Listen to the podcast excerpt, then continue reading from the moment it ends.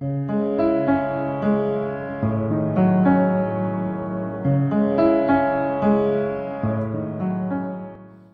سلام خدمت شنوندگان عزیز با اولین پادکست اقیانوس بهشت در خدمت شما عزیزان خواهیم بود.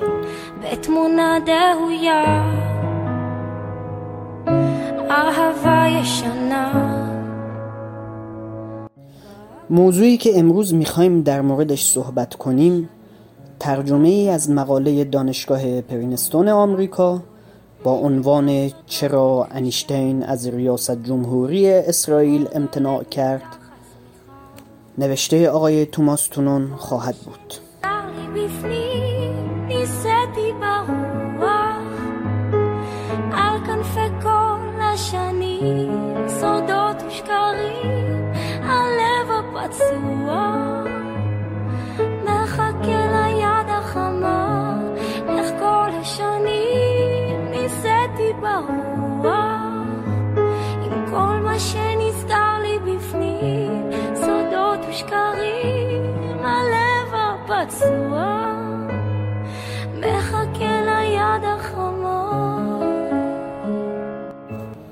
ما شاید انیشتین رو تا حالا فقط از دیدگاه علمی شناخته باشیم و اون رو مورد کنکاش و آنالیز قرار داده باشیم.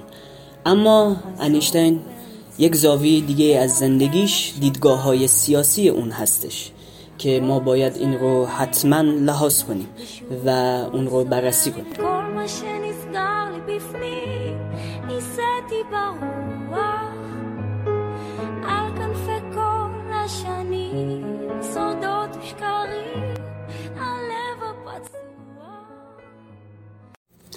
مقاله سفر یک یهودی با این توضیح شروع می شود که دیوید بن گوریون اولین نخست وزیر اسرائیل با انیشتین در پرینستون ملاقات کرد.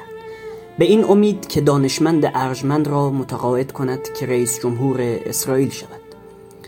انیشتین نپذیرفت و نقل قولهای زیر سرنخهایی در مورد چرایی امتناع او به ما می‌دهد.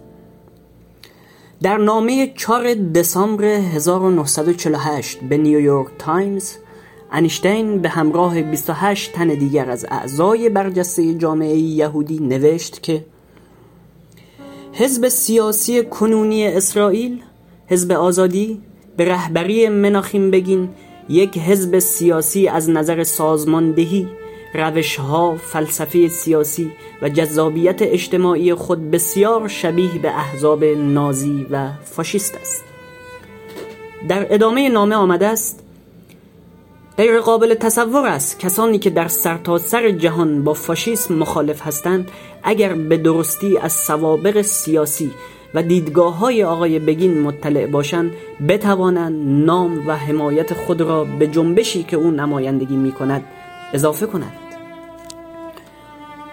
در این نامه با اشاره به کشتار اعراب توسط یهودیان در روستای دیر یاسین آمده است. تروریست های یهودی به دور از شرم از این اقدام خود به این کشتار افتخار می کردند و آن را به طور گسترده منتشر می نمودند حادثه دیر یاسین نمونه شخصیت و اقدامات حزب آزادی است.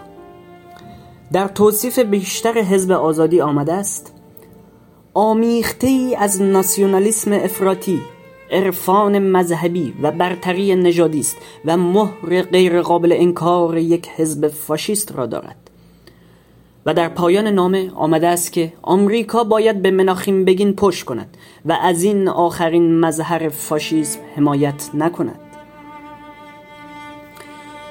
اما موارد بسیار بیشتری وجود دارد. ده سال قبل از این نامه انیشتین در هتل کومودور نیویورک اعلام کرد که یک کشور یهودی با مرزها و ارتشی برای محافظت از آن مرزها با ماهیت اساسی یهودیت در تضاد است. همچنین در سال 1946 او به کمیته تحقیق انگلیسی آمریکایی درباره موضوع فلسطین گفت نمی‌توانم بفهمم چرا به آن کشور یهودی نیاز است. چرا که با دیدگاه های تنگ نظرانه و موانع اقتصادی مرتبط است. معتقدم دیدگاه تشکیل یک کشور یهودی بد است. همچنین انیشتین در یک سخنرانی در سال 1938 گفت ترجیح می دهم توافق منطقی با اعراب را بر اساس زندگی مشترک در صلح ببینم تا ایجاد یک کشور یهودی. و در سخنی دیگر که به اواخر دهه 1920 برمیگردد انیشتین اعلام کرد اگر ما نتوانیم راهی برای همکاری صادقانه و پیمانهای صادقانه با اعراب پیدا کنیم در این صورت در طول دو هزار سال رنج خود مطلقا چیزی یاد نگرفته ایم و سزاوار چنین رنج هایی که به سمت ما می آیند هستیم. با توجه به رویدادهای جاری در اسرائیل بسیاری از ما معتقدیم ماهیت دولت یهودی در اسرائیل نسبت به زمان انیشتین تغییر چندانی نکرده است. این صرفا به این دلیل است که سهیونیسم به عنوان یک نهاد سیاسی شکلی از فاشیسم بوده و هیچ حزب سیاسی اسرائیل هرگز نمی‌تواند واقعا دموکراتیک باشد. اگر بخواهد آرمانهای سهیونیسم را ادامه داده و پیش ببرد. توماس تومان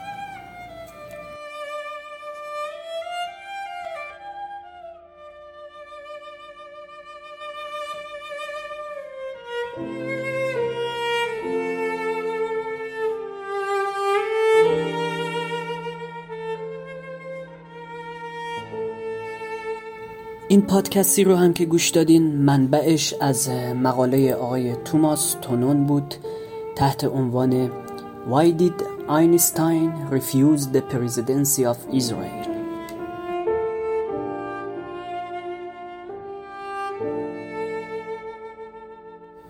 با سپاس از اینکه این پادکست رو گوش دادین. پادکست اقیانوس بهشت از این به بعد به مقالات ترجمه شده سازمان ملل و همچنین دیدگاه های سیاسی انیشتین از ابعاد دیگر به بررسی خواهد پرداخت. پس منتظر پادکست های بعدی ما باشید.